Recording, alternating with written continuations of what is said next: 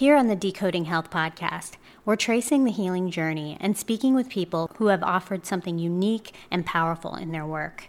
Often I have incorporated aspects of their approach into my own healing or the way I work with clients. I'm currently offering a hormonal renewal program that provides direct support and is customized to your unique needs. You can find out more about my work and the programs that I offer at decodinghealth.me. So here's to your health and enjoy the episode. Welcome to the Decoding Health podcast, where we explore all things left and right brained when it comes to health diet and functional nutrition, detoxification, genetics, and most importantly, healing from serious illness and chronic disease. Join me, Sarah Carlson, a coach and a survivor, as we explore the integral components of resilience from stuck to free, heavy to lifted, and stagnant to energized. It turns out that the advice we seek is likely to be medicine for many others. We're here to share, grow, and learn together while we customize our approach to our individual needs. We explore all this and more here at the Decoding Health podcast. This conversation with Karen Hurd is split up into two parts. The first part gets into the process of how the body actually clears toxic waste and hormones. The second part gets further into Karen's philosophy and approach to balancing the body. And I know the critical parts, you know, that the no sugar and the no caffeine.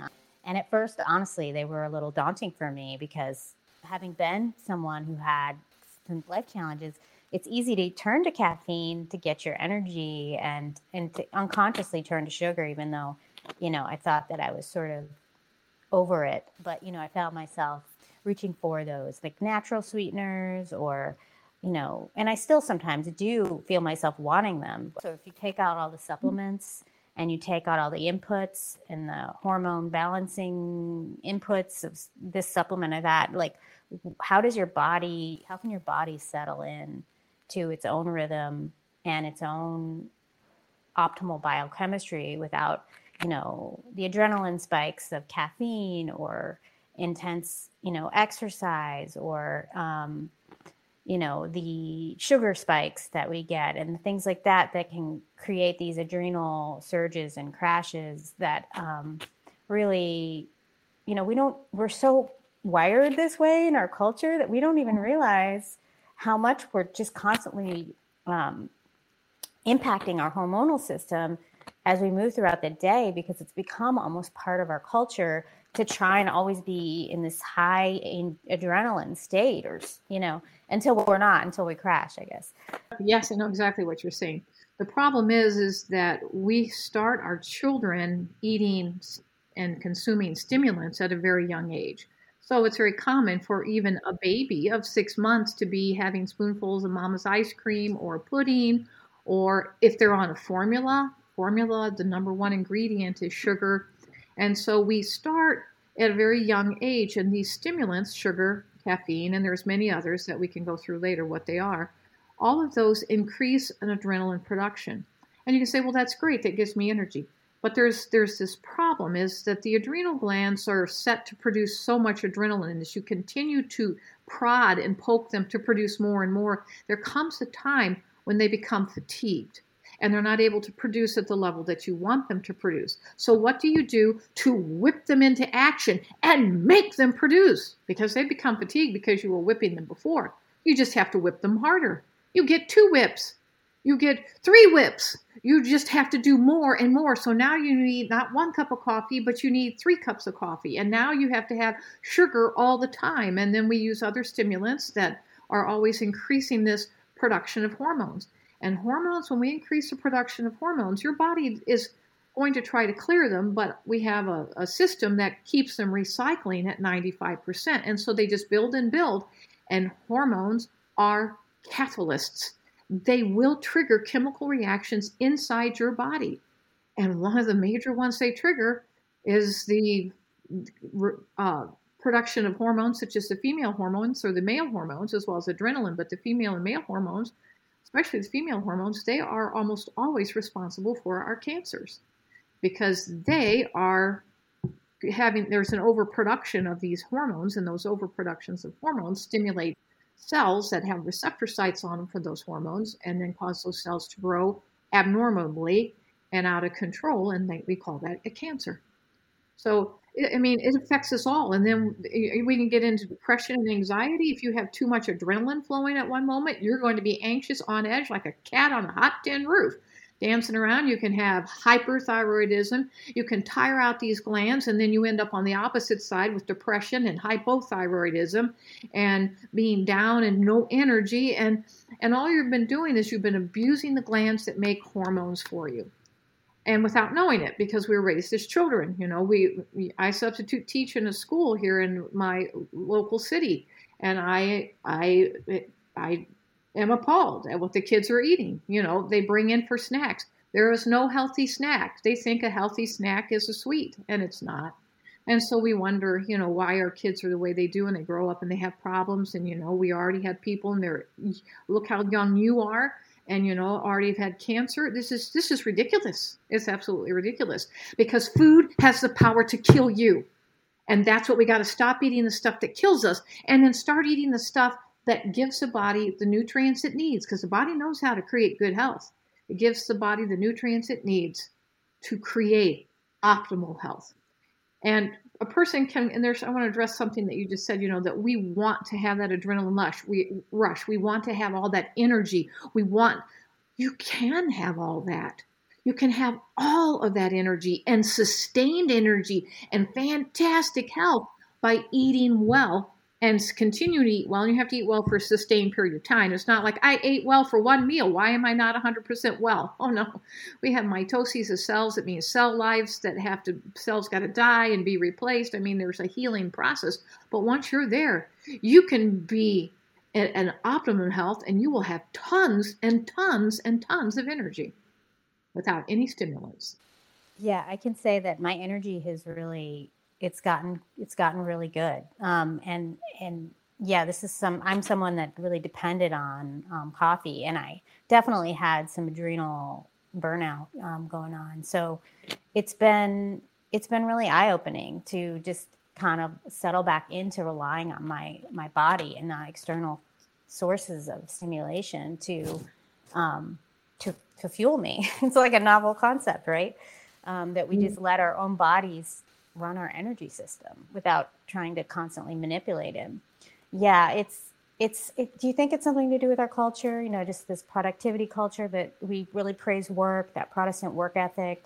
You know we praise you know people that just get up and work hard and earn you know and it's it's like we've forgotten that it's really a balance. And if we just settle into not relying on these stimulants uh, it's much easier to find that balance internally but when you're pumping yourself full of these stimulants and things, then it's really hard to find your your natural center. You you won't find it because you just bounce from going all the way up, you know, with all this huge you know amount of energy to crash. So, okay, so now you take your coffee or your caffeine, or there's several of them, and we can go through them what they are in a minute and then you're up again and then you crash. So there's never this level, consistent, steady, wonderful energy. It's just I'm up or I'm down, up, down, up, down, like a roller coaster. Can you go into some of the other stimulants? Because, yeah, I, I see it with my friends, but I want to do want to educate people so people can understand that, you know, there is another way and that, you know, they don't have to be in the the energy crash um, surge cycle, which can be really stressful and cause a lot of anxiety. You know. It is stressful and it will cause you some very major health problems as time goes on. Um, the, at the top of the list, of course, we have caffeine. Caffeine is a direct stimulant to the adrenal um, glands, which produce for you adrenaline. That's your get up and go hormone that gives you that energy, that clear thinking, that drive, that motivation. But you can have that all without caffeine if you're in a if you have optimal good health and you've already experienced it with just you know a few months on the protocol, you can see the difference in your already. So caffeine caffeine comes in the form of coffee. It comes in the form of green teas, black teas, oolong teas. Um, it comes in the form of chocolate. It is um, in many different energy drinks. You know, people will get these energy drinks. You've seen them on the market. Of course, it's in you know things like Mountain Dew and Coke and Pepsi and all of those things. And so caffeine has become a, a, a drug that our population is generally addicted to. Caffeine is very addictive. The more you have it, the more you want of it. And then the more you need of it to keep going because it loses its efficacy. The more and more you take, then it's you need more and more to get the same high, the same adrenaline rush from it. And then all the time you're tearing down the rest of your body. So caffeine is a is a bugaboo, and if a person wants to give it up, you can choose to wean off of it, but you need to be aware of the side effects. You can also do an abrupt withdrawal. I always think abrupt withdrawal is easier because then you get through the pain and the discomfort more quickly than stretching it out over six weeks, but through weaning process. But caffeine withdrawal means that you're probably going to have a whopping migraine type headache and you will be grouchy, you will be irritable, you will be so tired, you will be mood swings all over the place and wondering what is the matter with me. Well, welcome to the world of caffeine withdrawal. The worst days of caffeine withdrawal are the second, third, and fourth day of no caffeine. And in those days, you know, I just recommend lock yourself in a closet and don't come out because you don't want to disturb the world around you with your nasty behavior and your meanness because you don't feel well. And then after the fourth day, the symptoms begin to lift. It takes a full two weeks to get all the caffeine out of your bloodstream. And so after those first four days, then things start to lighten up and are better. And you still wonder, but why am I so tired? I thought this diet's supposed to make me better. It will make you better, but you will not heal overnight. We have a lot of work to rebuild the adrenal glands that you tore up with all the whips that you were beating it with for all those years. And but you will heal, and our bodies always heal. We have this wonderful process called mitosis where cells die off and they're replaced with brand new ones that can do a good job. So we do heal. Another substance that is a stimulant is sugar. Sugar, it is a secondary response in stimulating adrenaline. It does stimulate adrenaline, but sugar does it in a secondary way instead of a direct stimulus to the adrenal glands to produce adrenaline. It causes you to spike in blood sugars, and whenever you have a spike in your blood sugar, you will have a subsequent drop. You have to, because if your blood sugars, when a person eats sugar, your blood sugars go up very, very rapidly. Well, you have a safety mechanism in your body to keep your blood sugars from going up too rapidly, because if you do, you'll go into a state called diabetic coma. And you'll say, Well, I've eaten lots of sugar and I've never been in diabetic coma. No, you haven't, because you have the safeguard, these, these fences that are built in the body. And the fence that is built is that when you eat a lot of sugar, you will produce a large amount of insulin. Insulin is a hormone produced in your pancreas, and it will pour out insulin to take the blood sugar, convert it to a fat, store it on you as a fat cell. But then the sugar in the bloodstream comes down, so you don't have to worry about going into diabetic coma, which, by the way, is most often fatal. Almost always die of diabetic. I mean, if you're in a diabetic coma, you can say, okay, you're a goner. So so you have all this insulin produced. Well, what does that do to the pancreas? Well, you keep eating sugar over and over and over, then the pancreas becomes fatigued because it's always pumping out these huge amounts of insulin. And so then your pancreas doesn't work very well. And then we have a situation called diabetes. You know, that's not a good situation. Diabetes is rampant, it's beyond epidemic proportions in the United States and in our world. So, but you say, well, how does that have anything to do with the adrenaline? How come I get all this energy? Because all this is happening in just moments in time. Your sugar spikes because while you're chewing or eating whatever that cookie is or that piece of candy or whatever is in your mouth, we're talking about this is happening in seconds, the absorption in seconds. That sugar is in your bloodstream. Your body goes, oh no, look at her blood sugar levels. They've increased by this many points in a half a second. What are we going to do? Release insulin. How long does it take to release insulin? A couple days? No, instantaneously it is released. And it slams that blood sugar down right now. And when it slams the blood sugar down, it brings it down as fast as it's going up.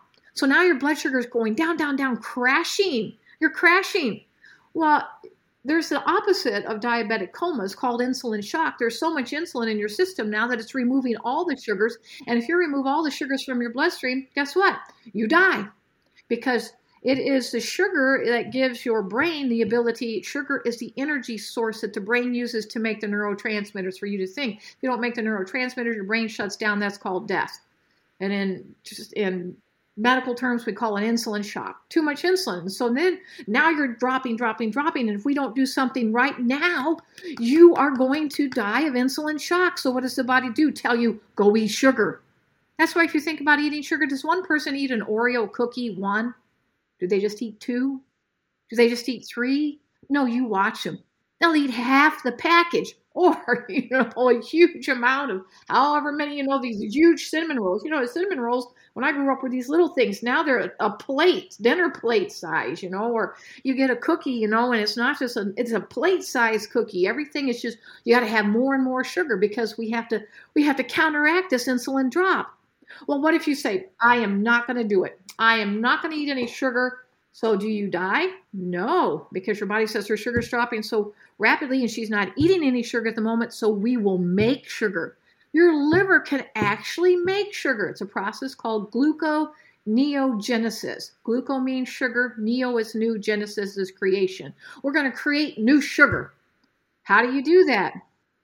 Well, the body has to actually do some conversions. It usually will use proteins. It will take good proteins, strip off some nitrogens off of these molecules of protein, and make a carbohydrate out of it, make a sugar out of it. But when you do that, you release uh, a nitrogen atom, and the nitrogen immediately combines with hydrogen in your bloodstream, which creates NH3. NH3 is a chemical formula for ammonia.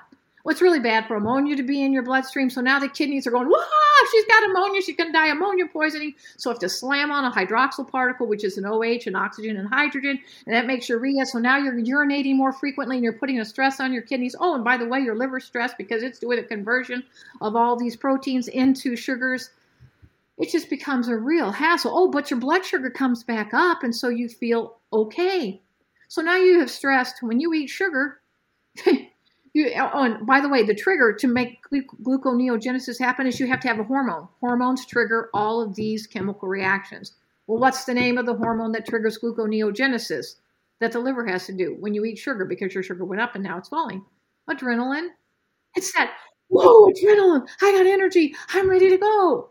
And it, it's, it's a, it's a secondary way to get to the production of adrenaline, but it's terrible. But this time, the caffeine stresses, definitely stresses the adrenal glands, but the sugar stresses the adrenal glands, the liver, the pancreas, and the kidneys. It's just like terrible. And and so it's we don't want to do that route either. So what other what do we do for other stimulation? Let me just recap that really quick. So we have first we have caffeine, and then we have mm-hmm. sugar, caffeine, which affects the adrenals, and then we have sugar, which which is affecting the adrenals, the pancreas, and the liver. Is that correct? Is that what you said? And the kidneys. And we're going to continue on with uh, with the others. Um, this is great. Right. Then we have the perfumes and fragrances, and everybody needs to hear this loudly and clearly because we're in a part, a time in our society that we have put a major emphasis on the use of essential oils. And it is any pheromone. A pheromone is um, a substance that we inhale that we smell that will elicit a response. And so we will breathe in a perfume, a fragrance, an essential oil, and it will elicit a hormonal response. And it's and it also does some other things too. So let's look at the hormonal response first. When you breathe that in, it's considered actually a toxin or a poison. And so your body's going to quickly want to get rid of it. How do you get rid of things more quickly? How, how what's who's clearing this that what you're breathing in because it actually does end up in your bloodstream, even though it is coming in and. I was just mm-hmm. curious, like, okay, so essential oils do this. Do any fragrance, like if you smell a flower, does this happen? I'm just kind of trying to differentiate. But yes. smells are part of our world, so they are they all bad, or how does that work? Only when they're concentrated and you breathe them constantly. So you think about it. You're walking through someone's flower garden and you smell the roses or the lilacs or whatever it is. Is that concentrated? No, it's not concentrated at all. And you're also smelling it in an environment that it's you have the entire world. I mean, you have the air, you have circulating air, you're outside when you're smelling these smells. So it's very much dissipated and you might just get a waft of the lilac, you know. It's just a moment that you smell it. Now compare that if you go over the lilac bush and you put your nose right up against the lilac blooms and you just inhale them and inhale them. That's all you do is just breathe the lilac. You I will tell you you'll have a headache pretty soon. You know, because that's all you're doing. And so what we do when we apply perfumes and fragrances, we are applying and essential oils also, we are applying constant, very highly concentrated solutions of these things to our skin and then we smell them. And you will and we become so desensitized to them that's one only when they're concentrated and you breathe them constantly. So you think about it. You're walking through someone's flower garden and you smell the roses or the lilacs or whatever it is. Is that concentrated? No it's not concentrated at all and you're also smelling it in an environment that it's you have the entire world. I mean you have the air you have circulating air you're outside when you're smelling these smells. So it's very much dissipated. And you might just get a waft of the lilac you know. It's just a moment that you smell it.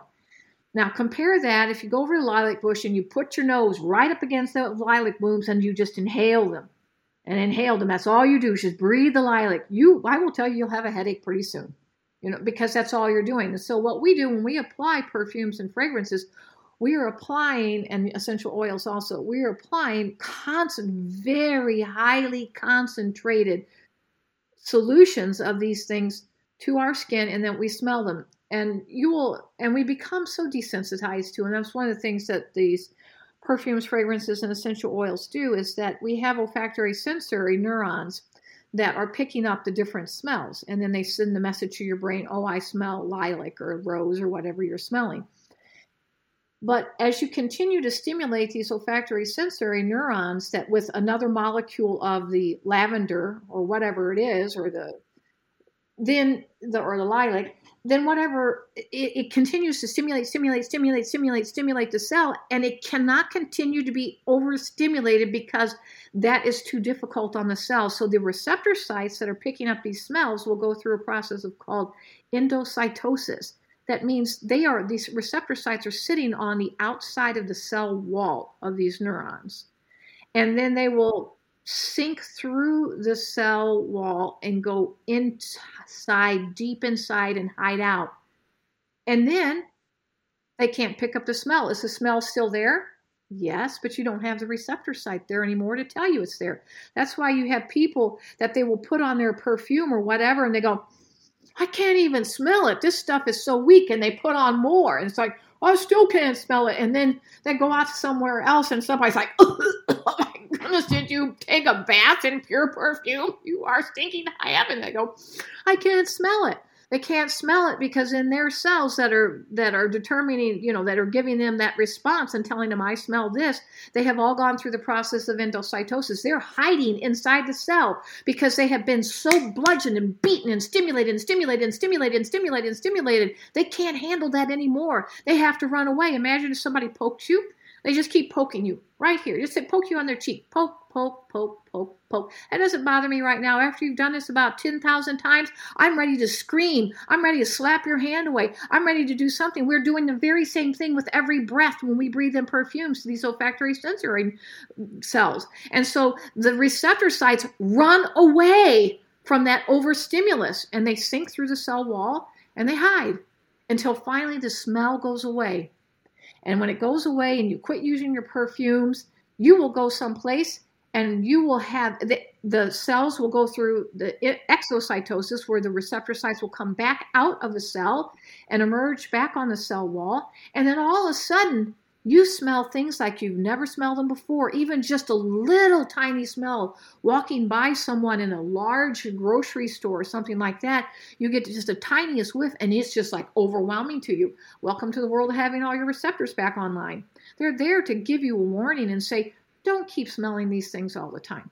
Now, that's one of the things they do as far as the, the olfactory neurons, but they are also stimulating you. Why do essential oils work? I don't deny the efficacy that essential oils. You can do lavender and you may feel more calm. So you could also, you know, take an anti-anxiety and feel drug and feel more calm. You could do a lot of things to feel more calm, but they are actually causing a stimulation of different hormones. They, they always are pheromones elicit hormonal responses, and so you some of these pheromones will elicit uh, the production of estrogen, testosterone, some are adrenaline, some are, there's many different hormones that we can produce with these pheromones. And so all we've done is create more stimulation. So the glands that are producing these hormones become tired, fatigued, and eventually say, I just can't do this anymore. I'm so tired. And then you wonder why you have, you know, you're underproducing hormones, you have no energy, you have hypothyroidism, you have all the problems that you have. Well, you just keep, you just can't keep beating a horse and think it's going to run for you forever. If you keep beating the horse, there's a time that horse will say, lie down and say, I don't care how hard you beat me, I'm on the side of the road dying. And stop beating me, and maybe I could recover. And I guess that looks like, you know, it, you know, just ex- exhaustion. you know, it is, it is exactly what it is. It's it's just an adrenal fatigue. We can call things adrenal exhaustion too, but or adrenal failure, but that goes into another whole medical situation, which doesn't apply here. But adrenal exhaustion is a good way to put it. And just yeah, endocrine system exhaustion because we have many glands. Endocrine system is composed of glands that produce hormones, and so we just have exhaustion throughout the system.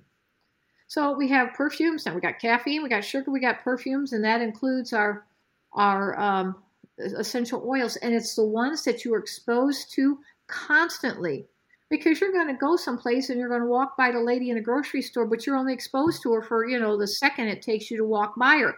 Then you're out of that you know space.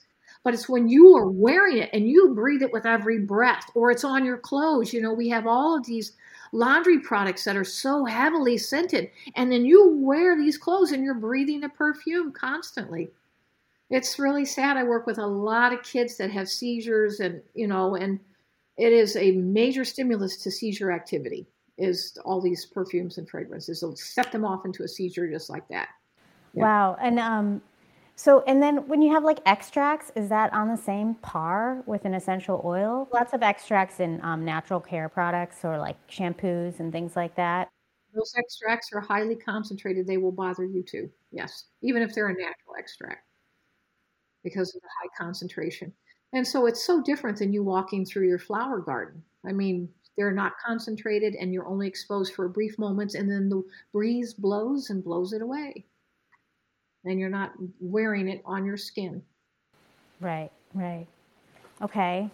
So we got sugar, caffeine, and fragrance. And what else? What else? Well, there are several things. Let's talk about cold. Whenever we are exposed to you know, I, I just look in the paper and I see these polar plunges things, and you know, I just think, oh, guys, do you know what you are doing to your endocrine system? Do you know the huge stress that you're putting on your body? Your body has to maintain homeostasis. You have to maintain a body temperature of 98.6, and that's rough, okay? There's a range of normal temperatures, so at 98.6, you don't have to be that on the dot. But you have to maintain a normal body temperature. If you don't, if it gets too high, you die. If it gets too low, you die. So the body is constantly trying to keep this. Well, you do the polar plunge, or I watch these kids. I, I, live in Wisconsin, you know, and so it's been up in the 50s recently. And they think it's summer. They're going to school with shorts and a t shirt on. And I know it's because it does get to minus 20 without the wind chill here and you feel like it's so warm, it's 50 degrees, it's still cold. 50 degrees is a whole lot colder than 98 degrees Fahrenheit. So your body has you're exposed to this 50 degree weather, and your body's working like crazy doing what? Producing hormones so that we can heat your body up to the, keep your body at 98 degrees. Because if you drop to 50 degrees, you well, you'll be dead long before you get to 50 degrees. You will die of hypothermia. And so you you we don't wear adequate clothing and we think well you know i go out with that brisk cold air you know and until i'm shivering i think that's invigorating. Yeah it's invigorating because you have these large hormonal releases to try to keep you alive. So that's another stimulant that we don't even think about. It's like dress for the weather wear clothes wear layers. So that's another one.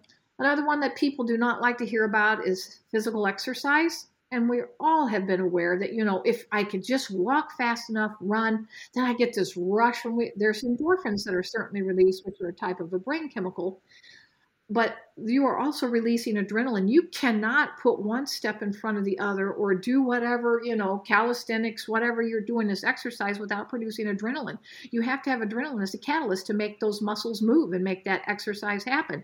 And when you're producing adrenaline do you feel great and all your aches and pains go away. Those who suffer with arthritis, they say, Yes, when I'm out there walking, you know, and doing my power walk, I don't have any aches and pains in my knees or whatever is hurting.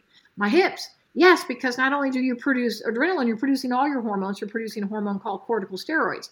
Corticosteroids are made in the adrenal glands too. The adrenal glands make several different types of hormones. And corticosteroids reduce pain and inflammation.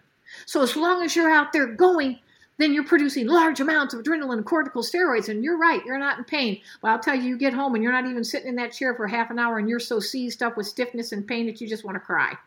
It's because you stop producing the extra corticosteroid and you put such a strain on your system, on your adrenal glands that are producing this, that now they can't even make a little bit of it for you. So you hurt even more and you actually create more pain and more inflammation. Instead, don't exercise.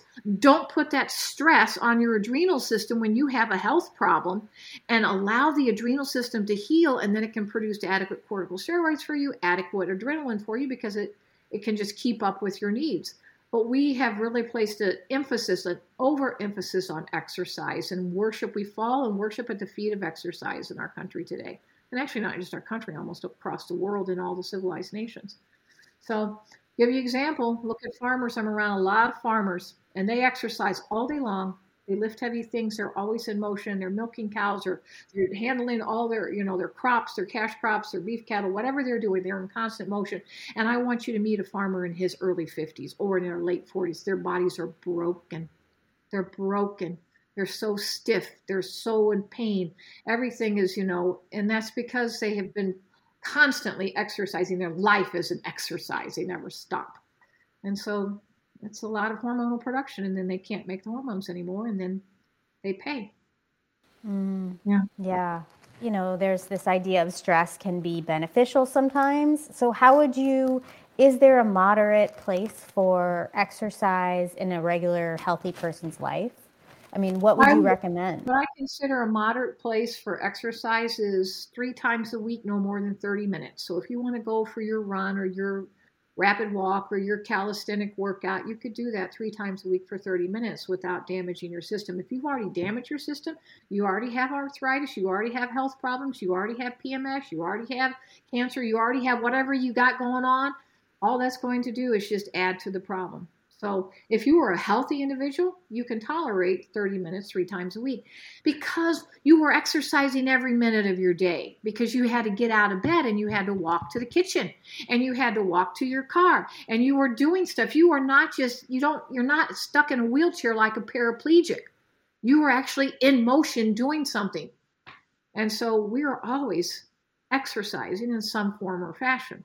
What about um, you? I know you had recommended that sometimes yoga and Pilates and things like that can be okay for like a. Those aren't exercise. They're not adrenaline producers because you know in yoga you're taking everything is very slow and you're pausing in uh, their stances. You know that you take a tree stance or whatever the stance is, and so you're not doing this repetitive motion. Go, go, go, go, go. You just it's all very slow, or you're still Pilates is not a repetitive, it's a stretch, you know, your muscles. That's all fine. That's not repetitive, constant motion. And what about walking? Walking, yes, walking is okay. You know, like if you have to walk to work or you walk to the park or it's an even, a nice evening, but it's a stroll. It's a walk, just like you would be walking around your house or you'd be walking, doing whatever you're doing in your job.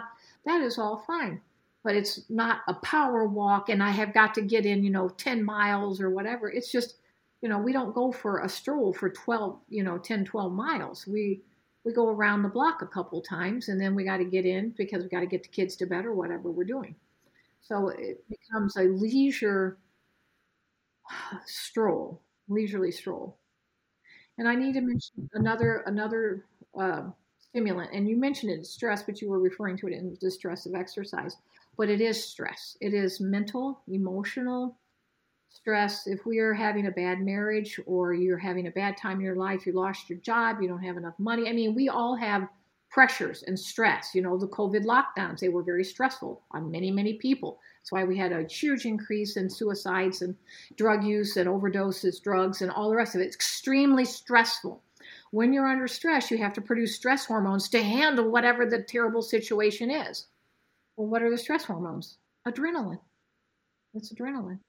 And so if you're constantly, if you live in a situation, because some people live in situations that are constantly stressful, that they live with an abusive spouse, or you know they live in a situation with an alcoholic mother or father or whatever you know and it's just a horrible place to be all the time and they're just always on edge that wears out their adrenal glands too and these people are subject to depression and anxiety and all kinds of health problems because their adrenaline is always always up always up firefighters uh, police uh, especially emergency services people um, this this whole thing is such a runs so mm-hmm. counter to so much we have been conditioned to believe and think about our bodies. I mean, you know, there's obvious benefits to exer- to exercise for circulation, for I mean, like, you know, even with breast cancer, it's like if you take a walk a day, your odds of surviving breast cancer, you know, you have double the chances of preventing recurrence or something like that. Um, so, how do you kind of address the balance of all of that, right? I mean, um, yeah, I'm just curious because I know obviously everything in life comes with its stresses. Sometimes we, we need to run away, yes, from whatever the danger is. Yes. And so that's important. And so if you're healthy, you will have that response there and you will be able to run from the danger. But to always be running from danger every day, all day long, that's the problem. So, yeah, so how do we find balance in our lives? you know, some people um, seem to really not get enough movement in their body. Yeah, and what we have to look at, I mean, you you have to look at all factors. Like you know, you were just you know you alluded to a study that showed if you're walking every day and you have cancer, that it's beneficial to you. So what we have to do is you have to look at that study and say, okay, what are the other factors that were being done at the same time? were there other factors affecting it? Because the people that have cancer, they usually are trying to improve their lifestyle across the board. So not only are they walking because they think that's best for them, but they've also gotten rid of sugar and they've gotten rid of caffeine and they're eating, you know, good antioxidant vegetables and they're doing everything else. So are they better because of the walking? Are they better because they gave up the sugar and the caffeine and are eating all the good antioxidant vegetables? So that all has to be factored in. And, you know, I'm not giving you an answer to that. I'm just saying when you look at a study, you have to look at those parameters because to be absolutely certain, we'd have to say, okay, this control group over here, you guys are going to keep eating horribly, just the way you've always eaten. And I know this is this is a moral dilemma because you say you guys have cancer and we know this this diet will help you get better, but you keep eating terribly. And all I want you to do is walk every day. And then we're going to evaluate this in your cancer in a year from now and see who's still alive and who's still dead. You know, now are we really going to withhold the knowledge that we know if you eat better that you're going to improve with your cancer? No, we don't ever do that. So we don't have those studies. We don't have where it's just the only variable that changed is that you were exercising. So where do you find the balance? I will tell you that I think most people get adequate exercise because of what they do. They, you know, they walk out to the mailbox and get their mail. They take care of the kids all day. They do the dishes. They do the laundry. They do whatever they do at work. And you say, well, my work is sitting down at a computer. Well, I'm sure you get up and walk yourself to the bathroom a couple times a day. And I'm sure you have to go in and talk to your coworkers and, you know, whatever it is your job is and talk to them about that. You got to walk down the copy machine or the printer or whatever you're doing. I would say the majority of people get enough exercise. The only ones that really don't are the ones that I mentioned before. If you are a quadriplegic and you are in a wheelchair and you can't move, that is a problem because there is no motion. And then your muscles atrophy. People say, well, if I don't exercise, my muscles atrophy. Which muscles are atrophying? Are you saying, well, I, I don't have the biceps that I used to have? I know you can't see this right here, but I got some really nice biceps. Why do I have all these nice biceps? Because I lift my grandchildren all day long not all day long, but I'm with them almost every evening. And so I carry these heavy little babies, you know, and some of them are weighing 40 pounds now, you know, and so you lift them up. And so I've developed muscles for what I do because I'm helping my daughter when I went to take care of her children. If I happen to be a mail carrier, well, then I'm sure I would develop strong calves and thighs because you walk, walk, walk, walk. You know, you develop muscles for whatever you do. And if people say, well, I used to lift weights and I had all these muscles, and now you're saying don't exercise because it's not good for my health, it stresses my adrenal glands. So all I've lost all this muscle mass. Well, you still have the muscle mass to lift your pencil and write, and you still have your muscle mass to wash the dishes, you will have the muscle mass to do whatever you do on a regular, everyday basis. If you're used to work out all the time, then yes, you're going to have the muscles that you developed in whatever exercise you were doing.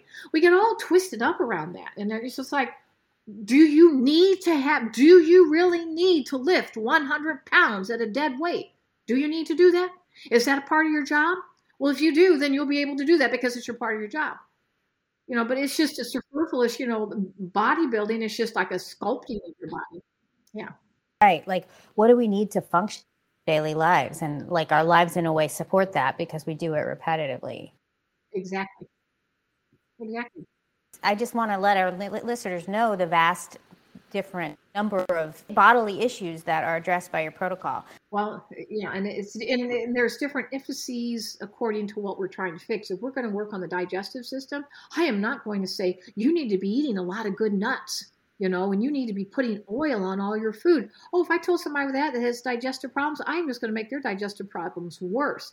So you, you have to focus on where are you now? What problems do you have now? If you don't have any problems, then you should take, I have a general nutrition course called Living Well. Take the Living Well course, and then, you know, this is how to maintain your great health. But digestive issues call for one protocol. If you're losing your hair, you're turning gray prematurely, that calls for another protocol, which you could not do if you had gallbladder disease, because gallbladder disease is calling for something different. And so every, you know, if you have eczema, that's calling for something specific. If you have gout, it's calling for something specific.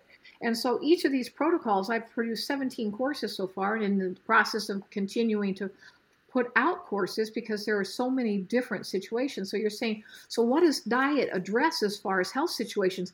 Every single health situation that we have out there, every one of them. So whether you say, I have a low immune system function, I'm always sick. I have allergies. I have asthma. I am infertile. Um, I have uh, prostate problems. I have heart disease. I have cancer. I have uh, osteoporosis. I have migraine headaches. I have, you know, eczema. I have psoriasis.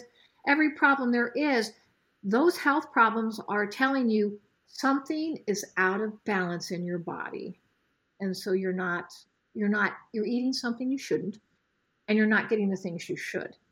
So the basic premise for everybody, you're all going to have to get rid of caffeine and sugar and all the scents and perfumes. That's just a given. Those things never come back. People say, "Oh, when do I get to have my cup of coffee back?" Never, because you just go back down the same road again. It's an addictive substance. You'll just be going down right where you were. So we address everything, and even genetic deficiencies can't change. You know, trisomy, which is you know if you have an extra chromosome or something like that but we can turn genes on and turn genes off. I work with all kinds of children with the genes that give them seizures, and we stop the seizures even though they have the gene for it because you can turn the gene off. So there's a lot of genetic research coming in that we can do too. So. Yes. Well, thank you so so much for coming, um, Karen. It's so great to have you on, and to go to her website and check out her courses. She has an, an immense well of wisdom and practical information, and um, we're really grateful that she graced us with her time today. You're very welcome. It turns out that the advice we seek is likely to be medicine for many others. We're here to share, grow, and learn together while we customize our approach to our individual needs. We explore all this and more here at the Decoding Health podcast.